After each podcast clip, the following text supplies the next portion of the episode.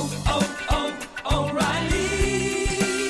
You need parts? O'Reilly Auto Parts has parts. Need them fast? We've got fast. No matter what you need, we have thousands of professional parts people doing their part to make sure you have it. Product availability.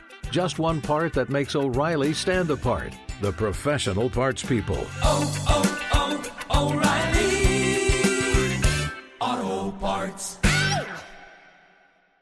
I'm sure a lot of you guys remember the old ceremonial hunting tradition of eating the heart out of the first animal you kill. Meat from those organs are among the most nutrient rich foods on the planet. You can get those same benefits your ancestors craved via convenient daily capsules from Heart and Soil. Find out more at heartandsoil.co. And remember, use code MeatEater for 10% off your purchase. There's nothing like snook hook sets at dawn or catching a tarpon in the moonlight. Find your next fishing trip made easy on fishingbooker.com and experience the magic of the Sunshine State or any other destination on your fishing bucket list. Book a blue water adventure in search of sailfish or go snapper fishing with the kids. With over 6,000 captains and trips to choose from, planning your next one just got a whole lot easier. Download the Fishing Booker app on the Google Play or App Store or visit them online at fishingbooker.com to book your trip today.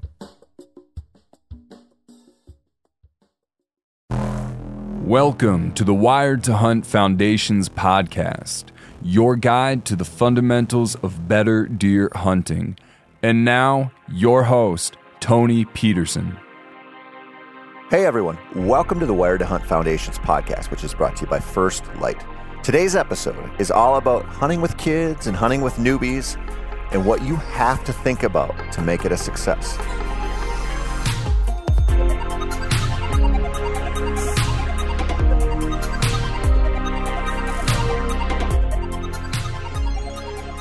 It's crazy how fast a decade goes when you have kids.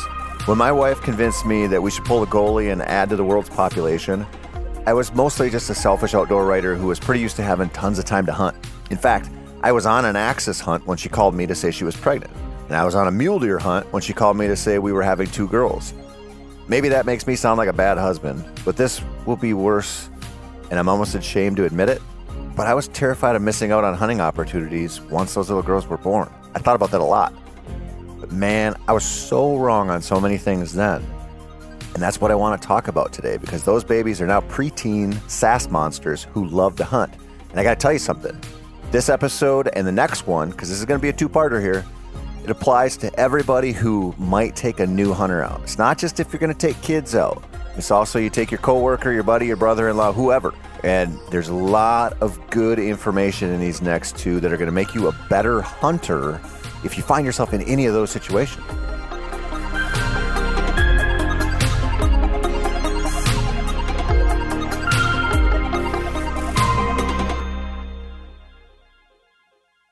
First aha moment I had with kids and the outdoors happened while I was going a little insane with a pair of three year olds at home. We needed an excuse to go outside and to do something besides playing at the neighborhood parks. So we took a trip to Cabela's. I bought a cheap pink fishing rod with an equally cheap and pink spinning reel, and I started talking about fishing. Now, where I live in Minnesota, finding water really isn't a problem. My buddies who live out west always talk about wet years and dry years and what the elk or mule deer feed looks like and how that should translate to bigger bulls and bucks, or not. Here in the upper Midwest, we don't really have that problem. Our dry years are still pretty wet, and we've got water to spare. Now, the downside is, at least where I live, finding water that isn't covered in people doing summertime water things. That's tough. Now, bear with me here, but it was a bathroom break at a local Target that brought me to the perfect water for my girls. The pond, kind of one of those ornamental drainage ponds located smack dab in a strip mall parking lot, it's not really the ideal setting for fishing. The old saying about beggars and choosers comes to mind. And I'll tell you something. When I walked my non bathroom emergency daughter down to that pond while killing time and waiting for my wife to wrap things up in Target, I spotted about a million dinky sunfish. I also saw a school of feral goldfish, which caught my attention. I've never caught a goldfish, and these were pretty good sized. The problem was, I didn't know if you could legally fish the pond. and I didn't really know who to call. I'm also, I don't know, at least on paper, kind of a journalist. And I say that in the roughest, loosest sense of the word. But that led me to some research, which culminated with a phone call to a very nice lady from the city department who told me, Yeah, you can fish there with your daughters, but no, you're not going to catch anything. She said, That pond is empty. Well, I thanked her and I loaded up a small tackle box with some jigs and random plastics and then loaded up the girls. We caught fish there tiny sunfish, tiny crappies, but unfortunately no goldfish. But it did make me realize two things. I might be able to get the fishing bug to stick with the girls. And the rod I bought was marketed toward little girls who want to fish with their dads, but not up to the task of anything big. It was a forehead slapping moment for me. I'm a quality fishing gear addict. I just am. Comes from my tournament days. I love good stuff. I appreciate high end rods, high end reels, and the experience that comes with them.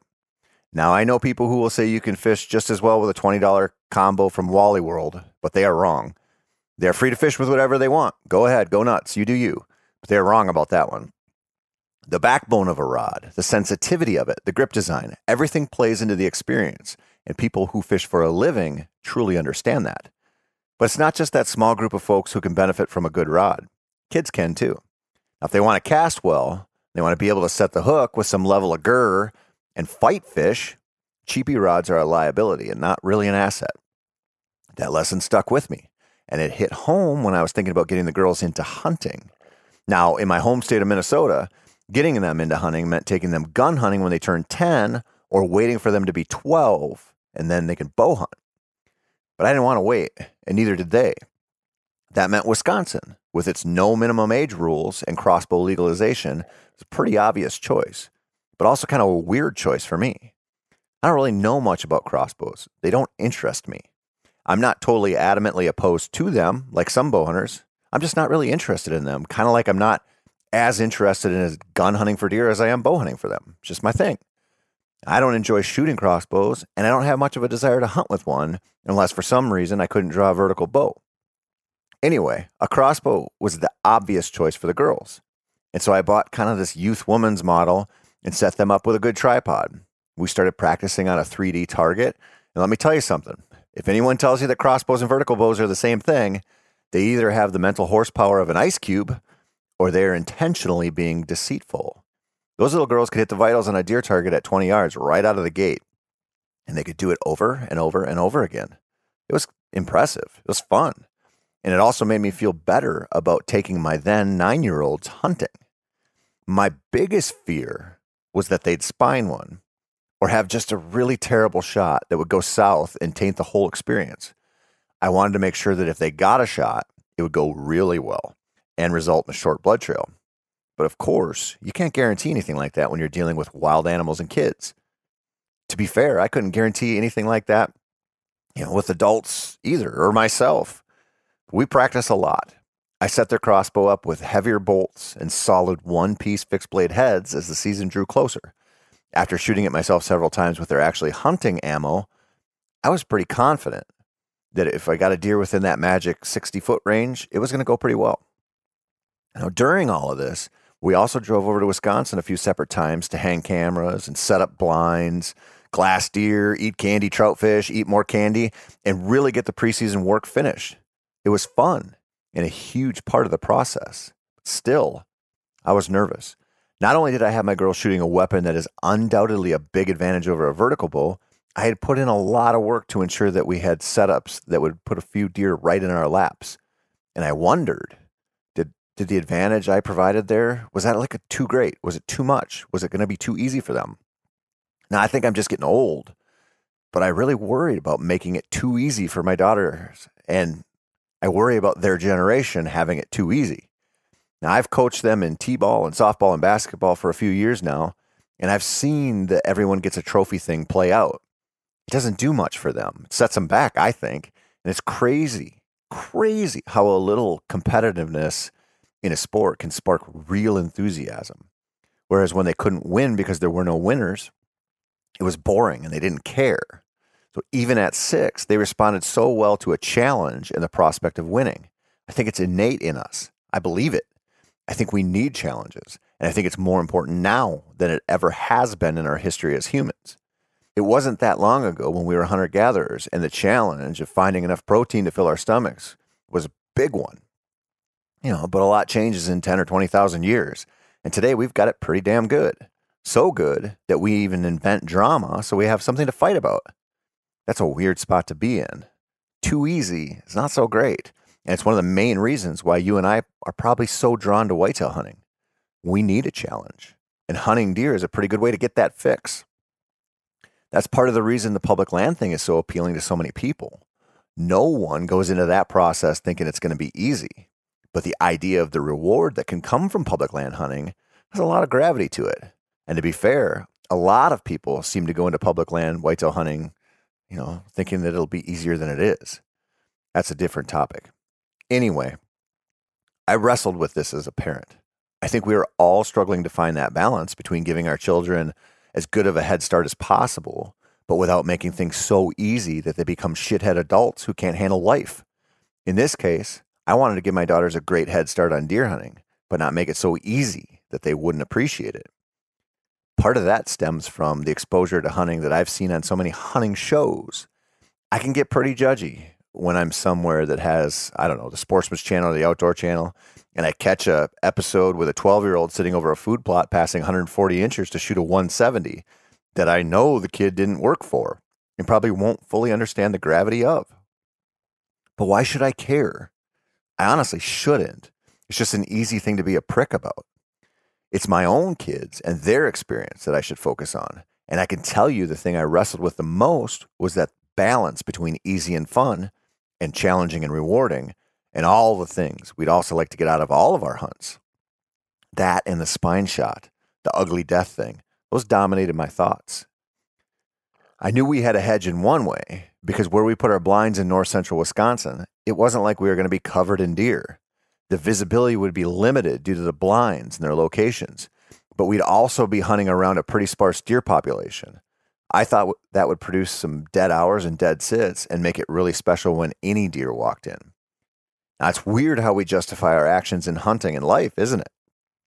I have no doubt there was a time in my life before I had kids where if someone said they were going to have their nine year old shoot a crossbow out of a blind, where I would have been like, hmm, I don't think those kids are ever going to understand why I do this.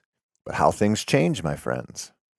Perhaps you're dealing with this yourself as your kids come of age to hunt, or maybe you're taking somebody else out who's a newbie. It's a weird situation now because it wasn't that long ago when you couldn't find a youth season in any state. It wasn't that long ago where most states required kids to be 12 to hunt and have earned their firearm safety certification to do it. Now, there are quite a few states where under 12 year old kids can hunt, and quite a few of them you know, they offer unique youth only seasons for deer and ducks and turkeys and whatever else. And they'll also sell you a ridiculously cheap tag for that. I'm talking like $1 tags, and in some cases, 6 or $7 tags for non resident hunting. Isn't that wild? I think it is, but I'm also not complaining. I feel like the window in which I can get my daughters somewhat hooked on hunting pretty short one. They already have sports all year round. They have gymnastics. They have unlimited opportunities to do things that aren't in the woods or on the water. And the gravity for those activities is huge. And it gets even stronger if you happen to live where I live. And hunting isn't quite as important to the average person as the, you know, I don't know, keep up with the Jones lifestyle that ropes all family members in and keeps them doing what the neighbors are doing. I knew this as my daughters were growing up, but I didn't really know it, if that makes sense. It's kind of like when you first get married and people with a little gray in their sideburns or their beard, they warn you that the honeymoon will end and things will get, mm, we'll call it less fun. You might think, not me, man. I'm different. My marriage is going to be different. Well, I got news for you. You probably aren't different. There are like 8 billion of us. We aren't that special and we aren't that different. We just think we are. And that led me to believe that I'd be able to take my daughters hunting and fishing all the time and that they'd shun the activities my wife wants them to be in. I can almost hear the middle aged and up crowd laughing at that, and I fully admit it. I got it way wrong. But there is a good fight to be fought, and I think it starts with getting your kids hunting, or getting newbies in hunting. I figure I might have a few more seasons to really get this to stick with my daughters, and that's what I'm trying to do. I know not everyone has that fight because there are some youngsters out there who are fully wired for the outdoors. A lot of them aren't, though, at least totally, and they need a little bump in the right direction. That's the spot I'm at with the girls. The clock to teenage dumb, it's ticking. I've been warned plenty on that, but it's inevitable, and I don't care. What I care about is their experience now and how I can plant some seeds that might take root. That's what deer hunting offers, and my job is to try to get them into it as best I can. Now, that's your job too. If you've got some young ones at home and they're thinking about the days when you'll be able to go afield with them, or you got that coworker who you like who keeps hinting that he'd like to try deer hunting, or like I said earlier, maybe you marry into a family and the brother-in-law or the sister-in-law or the father-in-law or somebody it's like, you know what? I like venison and I've never tried hunting. We're all there. We all have someone like that. And so I guess I guess what I'll say to tie a bow on all of this is what I've learned the last two seasons with my daughters. The process is more important than a dead deer. We often think about taking new hunters out and focus so much on getting them a filled tag that we gloss over what is really important about this stuff that we do. I catch myself in this trap a lot, and I have to remind myself that a few deer will probably show up if we do everything right but it's the doing everything right part that matters the most. The time walking field edges and through the woods looking for sign and answering a million questions. That's real important. The trail camera card pulls, they're fun and they are important too. The time spent glassing with a kid or a newbie, so important because they get to see deer and other critters doing what other critters do. The gear prep, as much as they'll be involved, that's really important too. Talking about it, asking them what they're excited for, all of that stuff feeds into a love of the game, I think. No, no, I believe. Making them a real part of it instead of a, I don't know, like a pampered guest who is divorced from what it takes to actually be a hunter. That's kind of what I'm getting at, I guess. And I don't know, maybe that sounds too preachy. I don't really care. I think it's worth acknowledging. And it actually extends way beyond the typical take a kid out for the first season type of thing. It's actually a pretty solid blueprint for getting anyone out to hunt and to develop a real appreciation for the whole thing. It just also happens to work for kids really well, too. At least that's the route I've taken. And if I've made it too easy for them, I have plans to make it harder. While they've hunted out of ground blinds only so far, with a nice tripod to set their crossbow in and as good a locations as I can get them to, this coming season, they'll start to hunt from ladder stands they'll start to shoot a vertical bow I bought for them too, even though they're not going to hunt with it yet. Now they know I won't force it, but by the time they're like 12, they might be expected to hunt with a bow that does not have a scope on it. They will have to learn how to time their draw and how to hunt like I hunt. And if I'm being honest, and I am, but they won't be forced to do it.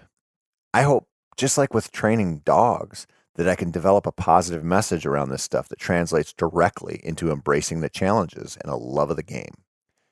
Now, that's my rant on the topic of getting kids started or newbies started anyway. Your path will look different, but I do plan on keeping this train of thought going for next week's episode because I really want to talk about what I actually learned about while hunting with the girls and how that really feeds into the planning and the process. It's also a good lesson, as I just mentioned, for anyone who is looking to take out a newcomer. So the next one has a lot of information about how you can make it a better experience for them and how you're going to grow as a hunter for doing just that. That's it for this week, my deer obsessed amigos. I'm Tony Peterson, and this has been the Wired to Hunt Foundations podcast, which is brought to you by First Light. As always, thank you so much for listening. All of us here at MeatEater truly appreciate it. And if you need a little bit more whitetail wisdom, feel free to head on over to our Wired to Hunt YouTube channel or to visit themeateater.com slash wired. At both places, you're going to see videos or articles on all kinds of deer hunting strategies, tactics, whatever, you name it. So check them out.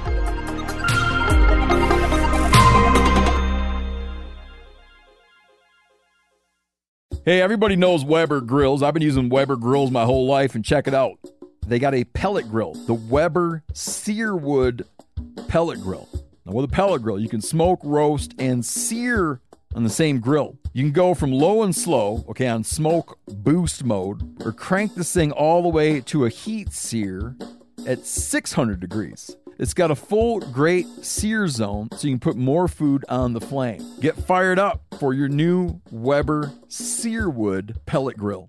I'm sure a lot of you guys remember the old ceremonial hunting tradition of eating the heart out of the first animal you kill. Meat from those organs are among the most nutrient rich foods on the planet. You can get those same benefits your ancestors craved via convenient daily capsules from Heart and Soil. Find out more at heartandsoil.co. And remember, use code MeatEater for 10% off your purchase.